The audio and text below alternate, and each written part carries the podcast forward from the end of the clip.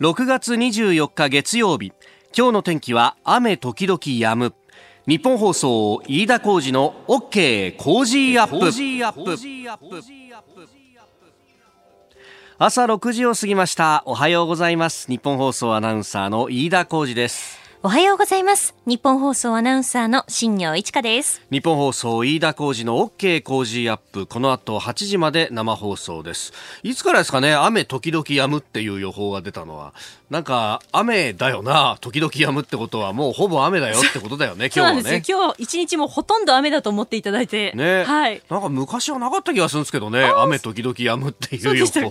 だもう傘一色でいいじゃねえかとも思うんですが、えーそういうことでしかも今日は涼しいと20度いくかいかないかぐらいだということですんで、そうですね。都心で22度の予想になっていますのでね、ひんやりと感じられると思います。はい、暖かくしてお過ごしください。さあ、えー東京オリンピック・パラリンピックがなんか刻一刻と近づいてくるという感じで、はいあの今日は新聞各紙にですね一面広告で、えー聖火ランナー募集と。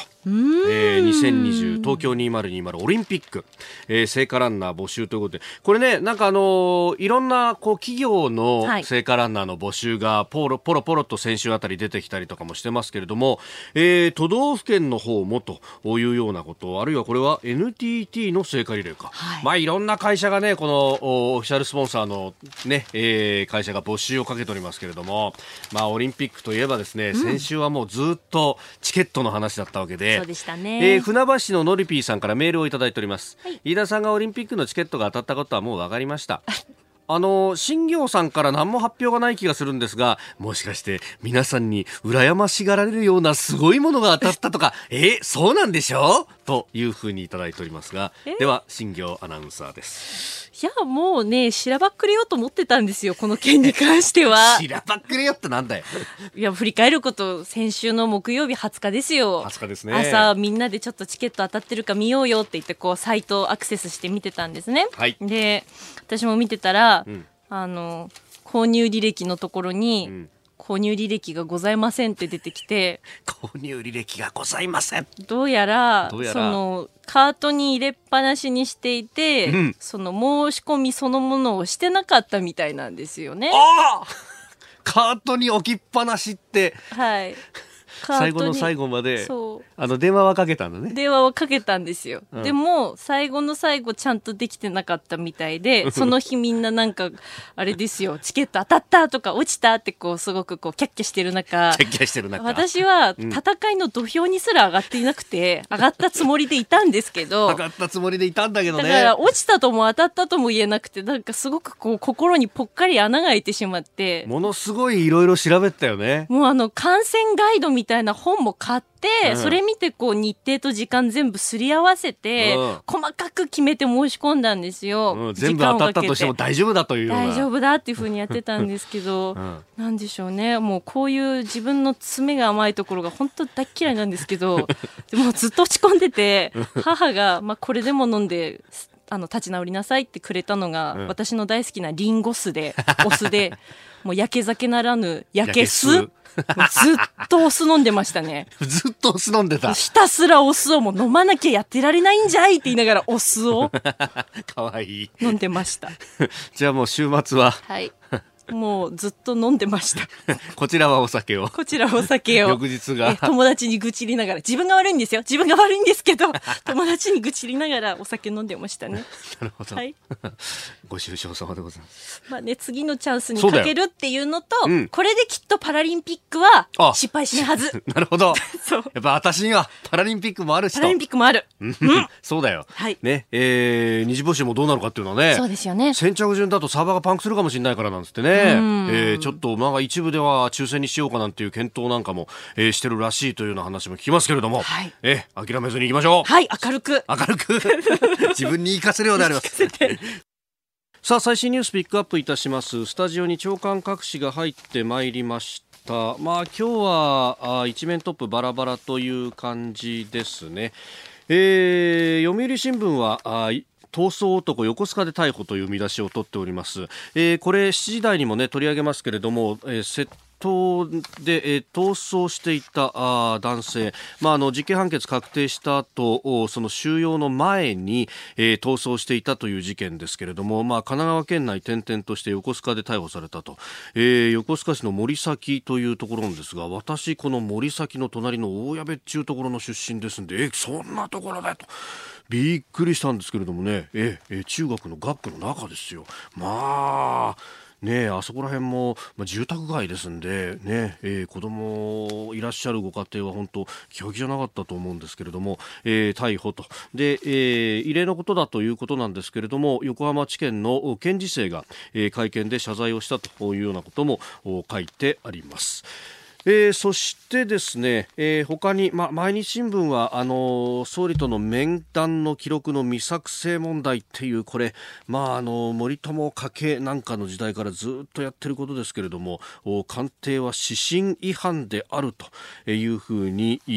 このガイドラインを審議した、元公文書管理委員会委員長代理の方が取材に応じて、明言をしたというような話が出てきております。えー、それから産経新聞は ASEAN の首脳会議についてインド太平洋を中心的な役割にと、まあ、あのアメリカと中国が現在対峙するその最前線がこの、えー、インド太平洋地域中んづく南シナ海ということになるんですけれども、まあ、これについて、えー、議長声明今回はタイが、えー、議長国でしたけれども、えー、南シナ海に懸念というところを明記したと、まあ、これ南シナ海情勢について懸念念というのを明記されるかされないかというのが今回の一つの焦点になっていたようです。えー、事前になんかあの報道関係でリークした、まあ、下書きドラフトには、えー南シナ海の懸念というのが書いていなくって、まあそれは、えー、一部の国が中国に対して忖度をしたんじゃないかということが言われてたんですが、まあ、矢面に立つ国は、いや、明記してくれなきゃ困るということを強く主張したと。まあ、報道のレベルですけれども、いいシンガポールであるとかあるいはベトナムという国々が、え明記してくれなきゃ困るというふうに主張をして、えそれが最終的に、まあ、懸念に留意するという形で盛り込まれたということだそうです。えー、そして朝日新聞は一面トップ、かんぽ生命不適切な販売ということが出てきております。あの、既存の保険を不利な契約へ乗り換えさせたと、えー、まあ、新しい契約に乗り換えさすというようなことを繰り返した疑いがあると分かったということで、これ金融庁も調査に乗り出すというようなことが書かれております。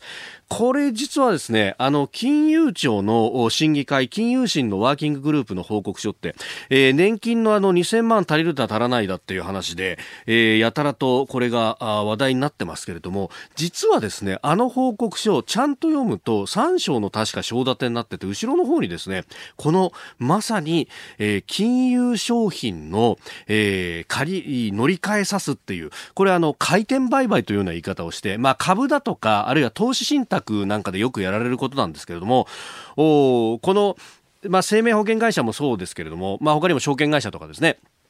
えー、既存の契約があって、で、新しいものが出てきた。乗り換えさすと、その時に手数料が取れるわけですよ。で、えー、新商品が出るたびにですね、えーいやー、飯田さん、新しい商品が出て、これトルコリラってのは入ってて結構最近儲かるんですよ、みたいなことを言って、おお、そうかって言って乗り換える。で、次に、いや、南アフリカのランドってのが入ってて、またこれも儲かるんですよ、みたいなことでまた乗り換えさせる。その度に手数料を取るっていう回転売買ってものが、これ問題だろうと。で、えー、これから貯蓄から投資へっていうのをやるにあたって、こういった売買を繰り返されると、結局投資に対して損するものだっていう誤解が広がるじゃないかと。金融庁はこれを撲滅したいっていう、まあこれは真っ当なところですよね。えー、これも実は金融審のあの報告書に盛り込まれていたんですが、えー、それも含めて残念ながら受け取らないっていうことになってしまったんで、そうなんです。あの報告書、まああの年金に関してはですね、えー、いろいろとあの資産がざっくりしすぎてるとか、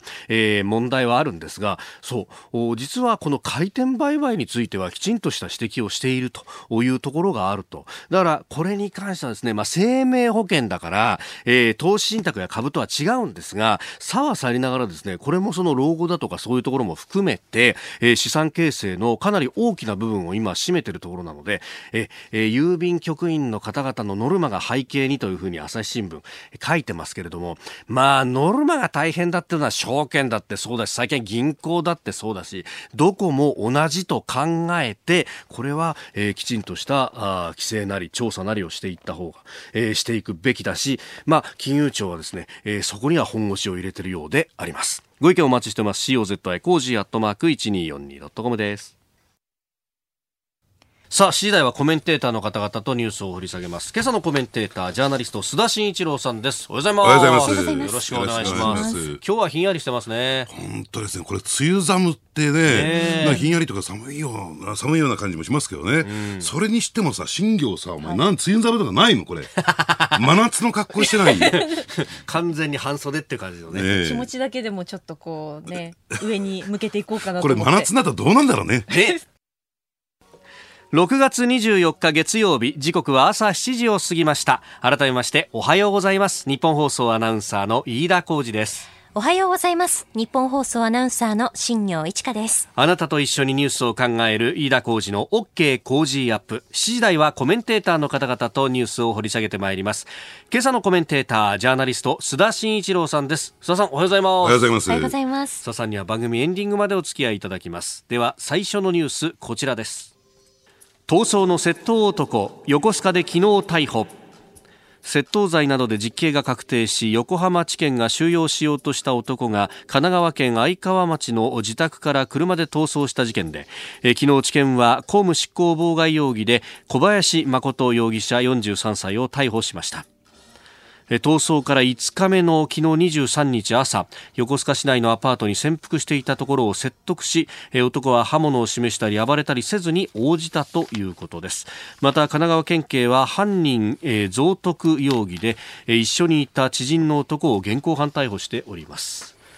えーまあ、これについて、ね、メールとかもいただいてますけれども、はいはい、まずはこれ、ね、逮捕されて、ほっとしたってところですよね。そうですね、あのまあ、早く早期に、ね、逮捕されてよかったなと思うんですが、まあ、ポイントはね、今回のね、この一件のポイントっていうのは、はい、やっぱり保釈ということになるんだろうなと、うえー、思うんですよね。はい、で果たして適切にこれが、ね、保釈の判断がされたのかどうなのかっていうところは、やっぱり検証していくべきでしょうし、うえもちろんね、逃走したこの窃盗男のがあの一番、ね、罪は多いんだけれども、はい。えーえー、それ以前に、えー、どうなんでしょうね、この責任問題っていう点で考えてみると、うん、その保釈を認めた裁判所であるとか、そのあたりについてもね、はい、これ検証していかないと第2、第3のこういったケースが起こってくるんじゃないのかなと思うんですよ。もちろんね、はい、えー、推定無罪というのがありますから、はい、えー、刑が確定するまでは、えー、無罪の、えー、として、えー、扱わなければならないというね、うん、大前提がありますけれども、そもそもこの推定無罪ってのは何何なのかというと、はい、その裁判であるとか逮捕時の手続きにおいて、無罪を前提にして扱わなければなりませんよというのが、うんうん、そもそも法の大前提としての推定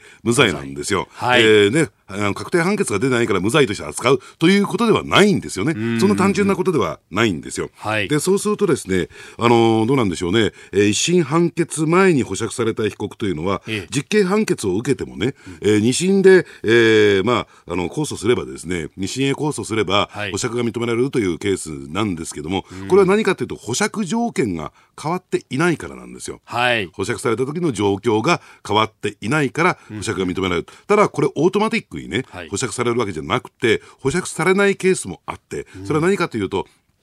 例えば、えー、日産のゴーン被告なんかの再逮捕のケースがそれに当たるんですね、はい、再逮捕されて身柄が拘束されたじゃないですか、うん、それはその前の、えー、逮捕時において保釈条件変わっていないのに、うん、えー、ねえー、身柄拘束されるっていうのはこれおかしな話なんですね、うん、だからそのケースバイケースなんでしょうけども、はい、やっぱりそのあたりについてですね、えー、裁判所の判断がきちんと筋が通ってるのか理屈が通ってるのか、ね、なんかこう裁量的にですね、この人は保釈この人は保釈できないというのになると、公平公正の原大原則に、えー、反するんじゃないかなと、私は思いますけどね。はい、えー、えー、これあのメールでいただいているのがですね、えー、瀬戸谷優なぎさんという方なんですが、はい、神奈川県のまあ相川町からあ逃亡すると。これあの自転車使って東京に行くこともできるし交通の便がいいのになぜか警察も神奈川県内を捜索。どうしてこんなに行動範囲が狭いんでしょうか。やっぱ自分の縄張りから外へは怖くていけないっていうのがあるんでしょうか。やっぱりね場合によってはねこれについてはまだ私も取材してないんで、えー、何とも言えないんですけれども、やっぱりあの警視庁と神奈川県警の仲の悪さっていうのが、えーあってですね、少なくとも連携はできないですね。大前提としてね。えー、連携はできない。で、そしてメンツの問題もある。はい。で、そうなってくるとね、ええー、その警察官の連携の悪さっていうのが、この逃走犯がですね、うん、えー、ね場合によっては、えー、悠々と逃走できるっていうことにもなりかねない。えー、そのあたりについてもですね、やっぱりこの方の、えー、ご指摘の通りですね、はい、ちょっとそれぞれの警察の間で、えー、考えてみた方がいいんじゃないかなと思いますけどね。まあ今回の場合は北に行かずにこう南に逃げていったんで神奈川県内でいろいろうろうろしていたっていうね、はい、えー、ことにもなりましたけど、まあ、あのー、電話のね、えー、通話記録なんかとかをいろいろこう調べて、いいところまで行ってもなかなか取り逃がすっていうのが続いたみたいですね、これね。だからそういった点で言うとですね、あの、やっぱり第二第三の犯行を起こしかねないわけですからね、包丁振り回してっていうことですから、ですから人命だ最優先で、はい、えー、ね、えー、考えるべきじゃないかなと思いますね。はいえー、まずは逃走の窃盗男横須賀で昨日逮捕というニュースでした。おはようニュースネットワーク。東京有楽町日本放送キーステーションに全国のラジオ局21局を結んでお届けいたします。時刻は7時11分になるところです。おはようございます。日本放送アナウンサーの飯田浩二です。今朝のコメンテーターはジャーナリストの須田慎一郎さん。取り上げるニュースはこちらです。消費増税骨太の方針に掲げ参院選へ。政府は週末経済財政運営の指針骨太の方針を臨時閣議で決定しました。予定通り10月に消費税率を10%へ引き上げる方針を明記して参院選を戦う予定方針です。野党は一致して反対しており大きな争点となりそうです。まあ、骨太の方針はこの、まあ、消費増税だけじゃなくて就職氷河期世代の支援策であるとか、はい、えー、企業が従業員に支払わなければいけない最低賃金についても地域間格差に配慮していくなくしていこうというようなことも盛り込まれているんですが、はい、やっぱ見出しとしては消費増税が大きかったですかね。そうですね。あのただ大前提としてね、はい、えー、そもそもこの骨太の方針つまり、えー、経済財政運営の基本指針というのは一体何なのかっていうとですね、えーよいよ来来月8月ぐらいからですね、はい、えー、まあ言ってみれば来年度予算、次年度予算編成作業が、うん、まあ本格化してくるわけなんですね。はい、で、それをするにあたって、その、ね、あの予算編成作業を政治主導でやっていこうじゃないかと。今までどちらかというと、それまではですね、ええ。えー、財務省、旧大蔵省死刑局が中心になって、うん、えー、予算編成作業、それがやっぱり、えー、ね、大蔵官僚の力の源泉になってきたわけだから、はい、まあそのあたりに政治主導を持ち込もうということで、その大前提、枠組みをですね、うん、決めよう。その枠組みが、えこの骨太の方針と言われているものなんですね。はい、ですから、このタイミングでこの方針を決めておかないと、うん、え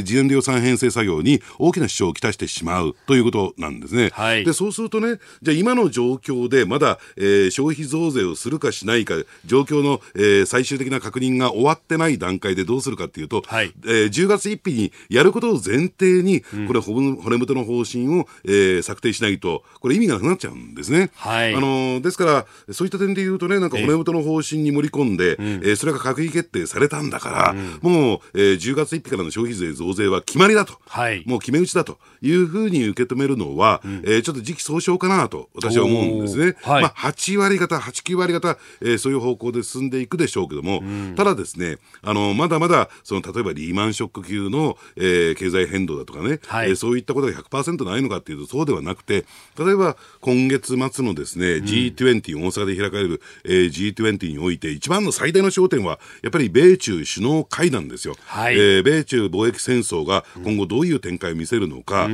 えー、そのあたりの見極めをするためには、この首脳会談の行方っていうのは注目されるんだけども、えー、どうもうまくいきそうもない。とりあえず会うことは決まったけども、はい、えー、中国側はアメリカ側の要求をですね、えー、全部蹴飛ばすという状況になる。うそうするとさらにその、えー、アメリカのですね、経済制裁というものが、はい、えー、ままあ、あの関税を含めてね、えー、そういったものがですね加速していくエスカレートしていく可能性が高い。さあそういった状況を受けてどうするんですか、ということをもう一回考えないといけないわけですよね。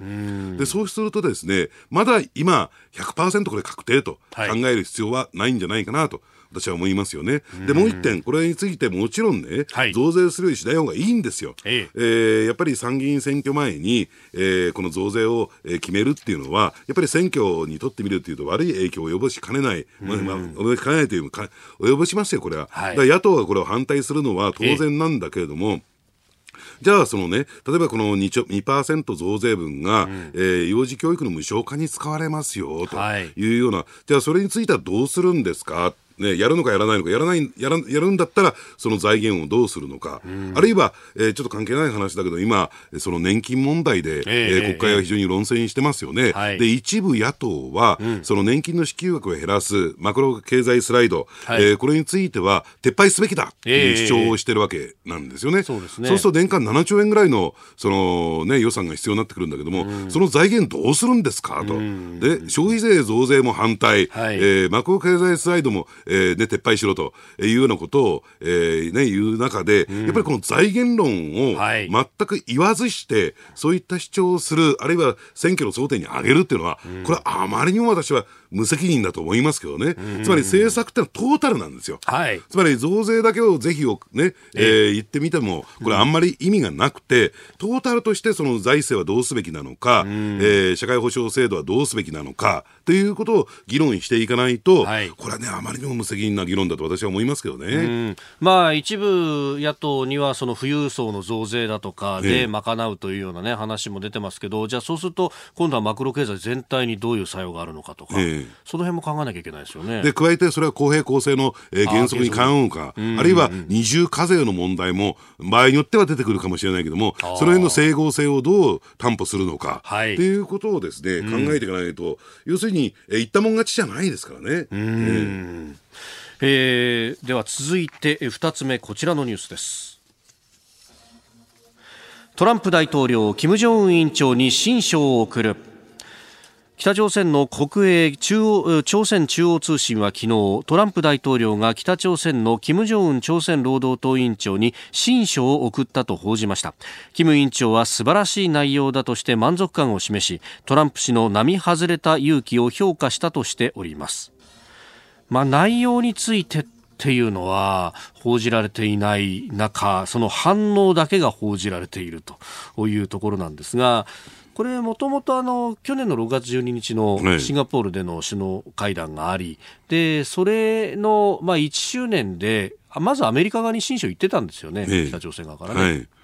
で、それを受けての返書という形なんだろうと思いますけれども、はい、で、ただね、あの、これをやっぱり注目すべきなのは、はい、やっぱりあの、確かにベトナム・ハノイでの、えー、米朝、えー、首脳会談は、ある意味で失敗に終わったけれども、はい、ただ、だからといってですね、えー、トランプ大統領と、えー、キム委員長のですね、えー、人間関係、個人的な人間関係についても、これは、えー、悪くなったというわけではないと、そこの、えー、パイプといったらいいんですかね、はい、あのまあ、この両者の関係はまだ、えー、良好のまま状況を保っているというふうに受け止めていいんじゃないかなと。で、おそらくそれも北朝鮮サイドからのですね、はい、メッセージということもあるんだろう。その反応を受け取った反応が出てきたっていうのは、要するにトランプ大統領との個人的な人間関係についてまで、はい、えー、これおかしくなったわけじゃないですよという、こういうメッセージだというふうに受け止めるべきなんだろうなと思いますね。そのことを前提にですね、ちょっと考えてみたいんですが、はい、やっぱりあの、イランの、えー、対する対応を含めてね、えー、トランプ外以降の、はい、えー、まあ、基本、基本方針ってわけじゃないけれども、うん、やりようっていうのが、だんだん見えてきた。それ何かというと、えー、交渉相手に対して、えー、限界まで圧力を強めてってね。そして、その上で、えー、首脳同士で話、顔を合わせて話し合って妥協点を下がる、あるいはアメリカの要求を飲ませると。えー、その一方で、その限界まで圧力どんどんどんどん高めていくっていうね、はい、まあ、力による外交かなと、えー、私は思うんですけれども、はい、で、そうするとね、えー、北朝鮮に対しても同じような、えー、状況で臨んでるわけですよ。えー、ですから人間関係はいいんだけれども、はい、それはいいというのはどういうことかというと、本当に好きか嫌いかというよりも、えー、最終的にね、あの例えばその戦争をやるとかね、うん、えー、そういうところまで至らないけれども、うん、ただその前提のプロセスとしては、はい、北朝鮮サイドとしてもいろいろと不満はありますよと、要求したいことはありますよ、アメリカに対して、え不信感を持ってますよ、うん、ということもあるんだろうな、そこも根強いんだろうなと。思いますよね。だから、えー、この番組は私繰り返し申し上げているようにもう一点注目しなきゃならないのは、はい、本当にその北朝鮮というのは一枚岩なんですかと、えー、キム委員長は、えーね、全権を掌握し、えー、全てをコントロールしてるんですか。そのあたりのね、はい、えー、ことをやっぱり見ていかないと要するに、えー、トップ同士はですね、えー、やっぱり人間関係はいいけれどもただ、えー、それを良しとしない、はい、そのことで、えー、全面的に譲歩することを良しとしない、えー、えー、そういう勢力をもしかすると北朝鮮国内にはいるし、それが力を持っているということもあり得るんじゃないかなと思いますけどね。まあ、あのトランプ氏、トランプ政権とトランプ氏そのものっていうのが違うっていうような、えー、外交についての指摘っていろんなところでイラン関係でも言われてますけれども、ね。ええ、だからトップ同士はいいと、そうすると、この下の、まあ、周りを取り巻くグループと、ええ、まあ、金正恩氏のその下で動くグループっていうのが、えーまあ、どこまで話せるか、うん、あの北朝鮮側もあのアメリカ担当の特別代表だった人とかは今ちょっと失脚している状態だと言われますよね、はいはい、で北側はアメリカに対してもポンペオ長官を外せというような主張もしていると、はい、この辺の組み替えがない限りはこれ動かないってことになるんですか、まあ、ですからそういった意味で言うと実務を担うね、ところ。でそして北朝鮮サイドのね、はい、動きを見ていくとつまりキム委員長の信任厚い、つまり側近と言われているような人たちが、えーまあ、失脚というかポストを外されてる、えー、場合によってはこれは健康問題とも言われてるんですけどね、えー、さあどっちなのかその見極めが大事なんだけどもいずれにしても外されている、うん、おそらくキム委員長としては、えー、外す意思はなかったんじゃないのかなと。あ団長の思いで、えー、その強硬派のためには外さざるを得ないとかね、強硬派が、えー、要求している節がないわけじゃないんですよ。でそうするとね、えー、そのあたりで、はい、えー、落としどころを探ったとしても、えー、じゃあ一体それを誰が決めることができるのかと、えー、了承了解を得ることでだ足して2で割るっていうようなね、はい、えー、ことにもなりかねません。なことができませんからね、えー、そういうことができませんから、うん、ですからそのあたりの見極めが非常に難しいんじゃないかなと思いますね。えー、まあその辺これ中朝の首脳会談が行われた直後にこれが出たっていうのはやっぱあんまり中国も当てにならないから自分たちでメッセージ出すとかそういうことだったんですかね。いやですから、えー、一つのカードに北朝鮮ってのは、そうは言っても外交公社ですからね。どっから一辺倒というかですね、なるほど。えー、そこどっかに全幅の信頼を置いてことを進めるほどやわじゃないですから。はあ、えー、いろんなカードをそうです出してきてると。えー、えー時刻は7時43分です。お送りしております日本放送飯田浩二の OK 工事アップ。お相手は私日本放送アナウンサー飯田浩二と新業一華がお送りしています。今朝のコメンテーターはジャーナリスト須田慎一郎さんです。須田さん引き続きよろしくお願いします。はい、お願いします。ます続いてはここだけニューススクープアップです。この時間最後のニュースをスクープアップアメリカ、イランにサイバー攻撃。ワシントン・ポストやニューヨーク・タイムズによりますとトランプアメリカ大統領はイランへの軍事攻撃を中止する一方でサイバー攻撃を承認していたと報じました。20日夜タンカー攻撃の関与が疑われるイランの情報機関などのコンピューターシステムに対しサイバー攻撃が行われ打撃を与えたということです。またトランプ大統領はイランに対して24追加制裁を行うとツイッターで明らかにしております、まあ、その一方でイランと戦争をしようとは思わない。対話には無条件で応じるとも述べております。まあ、週末にね、これア、メリカとイランの関係というのは非常に動きましたけれどもね、そうですね、あの無人偵察機、はい、ドローンの撃墜を受けて、えー、要するに攻撃をね、えー、指令を出したんだけれども、えー、その攻撃の10分前にそれを撤回したというね、はい、まあ、トランプ大統領はツイッター上で明らかにしたんだけども、はい、要するにアメリカ、イラン開戦直前まで、寸前まで行ったのかっていうことが、やっぱり衝撃的でしたよね。はい、でただ、そういう状況を受けて、えー、トランプ大統領はですね、カタールに対してね、その仲介を、えー、してくれないだろうかという要求をしている。ですから、あの、この番組で私申し上げているように、トランプ大統領の外交スタンスといったんですかね、はい、えー、外交の方法というのが、要するに圧力を極限まで高めて、そして首脳会談の打開策を、えー、見出していこうじゃないかと、はい、えー、いうことなんですけども、じゃあ、イラン側は今どうなってるのかっていうことなんですけどね、えーえー、あのー、これね、日本のメディアはほとんどこの点について報道しないんだけども、はい、実はハメネイ氏がですね、イランの最高宗教指導者のハメネイ氏が、うん、えー、まあ、言ってみればツイッター、これ英文でやってるんですよ。で、ツイッターやってましてね、で、先だって、えー、安倍総理が、えー、イランを訪問して、そのハメネイ氏と、えー、会談を持った、はい、えー、その時の様子をですね、これツイッターしてましてね、えー、で、こういうような言い方をしてるんですね。はいえー、安倍さんは、えー、アメリカはイランと誠実な対話を望んでいると言うけれども、うん、我々はそのような言葉を決して信じない。えー、誠実な対応はトランプのような人間から生まれないからだというような、要するにトランプ、まあ、この文言を見る限りにおいてですよ、要するにトランプ大統領に対して全くね、えー、信頼度はゼロだと、えー、いうようなことが、えー、伺える。そして、なぜならば、はい、えー、まあ言ってみればですね、えー、アメリカは経済制裁をしているじゃないかと。と、ね、これが、えー、アメリカはイランの石油化学業界に対して経済制裁を課しているじゃないか、はい、これが誠実な、ね、交渉を望む人間のやることなのか。っていうことで、具体的になぜ、えーね、あの交渉に応じないのかということを明記してるわけなんですよ。でそうするとね、じゃあトランプ大統領がさらなる追加制裁となったときに、はい、ますますイランは、えー、その背を向けてしまうんではないかなと。思いますよね。はい、でやってること逆なんですよ。で一方でですね、ええ。イランのザリフ外務大臣、剛腕と言われている、はい、えー、ザリフ外務大臣も、これをまたツイッターをしてましてね、でこれはどういうところに私注目したのかというと、単価攻撃、日本と台湾の、えー、単価攻撃をするにした後にですね、はい、えー、が行われた後に、え。えー、ザリフ外務大臣はこういうツイッターをしてるんですよ。うん、いよいよ B チームによる、はい、えー、プラン B が発動されたと。B チームのプラン B。ええー、B チームって何かというと、はい、えー、これ、ボルトン特別補佐官をですね、えー、筆頭とする4人組と言われてましてね、えー、イスラエルのネテネタニヤフ首相、はい、そしてサウジアラビアのあのサルマン皇太子、はい、そしてね、えー、UAE のザイード皇太子、えー、この4人組を、えー、あのザリフ外務大臣は、えー、B チームと呼んでるんだけども、B チームって一体何なのかというと、トランプ大統領を焚きつけて、はい、イランとの戦争を望んでいるグループなんだと。ね、じゃあ、その B チームによる、えー、プラン B って何かというと、はい、これはね、正確に言うと、サボタージュディプロマシーというね。サボタージュディプロマシー。えー、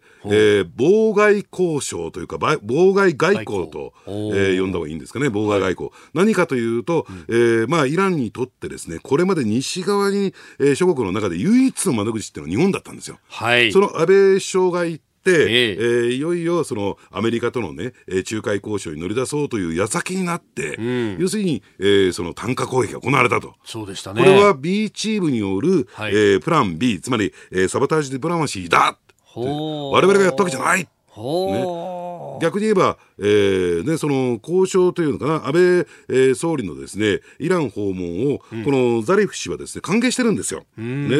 あの非常に重大な、えー、決断をしてくれたということで、はい、なんとか、えー、交渉って言ったらいいんですかね、あのねえー、戦争になることを回避したいというね、えー、意識は持ってるんだけども、はい、それがご破にされた。加えてその後に、えー、無人機の撃墜ですから、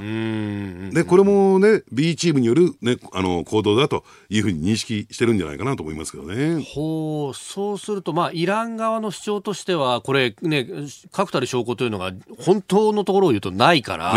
どっちにもこう取れるところだけど、イラン側の主張としては、ある意味自作自演をやったというふうにアメリカ側が主張している。ええ、だから、そういった意味で言うと、ニューヨーク・タイムズはですね、はい、あの例のベトナム戦争が、えー、始まるにあたってのトンキン湾事件。はい、非常によく似てるというね、えー、だから私もですねちょっとそのニューヨーク・タイムズのですね、はい、えー、報道気になったもんだから、えー、マクダマあの当時の国務長官、はい。えーうんえー、のですね、はい、えー、回想録っていうのをちょっと読んでみたんですよ、この週末に。えー、でそうするとねやっぱりあの2回攻撃が行われてると、えー、言われてるんですが2回目はやっぱり自作自演だったんですよ。あ2回目に関してはもう自作自演が。ええ確定というような。ええ、で、それについて、その回想録を書くまで私は喋らなかったけれども、というふうな書き書き出しで始まってるんですね。やるんですよ、アメリカは。はイラクとの、えー、戦争だって、はい、えー、これもですね、大量破壊兵があったというおぼろげな写真出てきたけれども、えーえー、これも自作自演だった可能性高いでしょ？うね、まあ、今回のこの、まあ、イランがやったんだというアメリカが証拠として出してきた映像というのもかなり不鮮明で、まあ、夜中だったということもあって、えー、なかなかどこまでかっていうのは分かりづらいというふうにね、その後カラーの写真が出ましたが、それはだいぶ経ってからだから、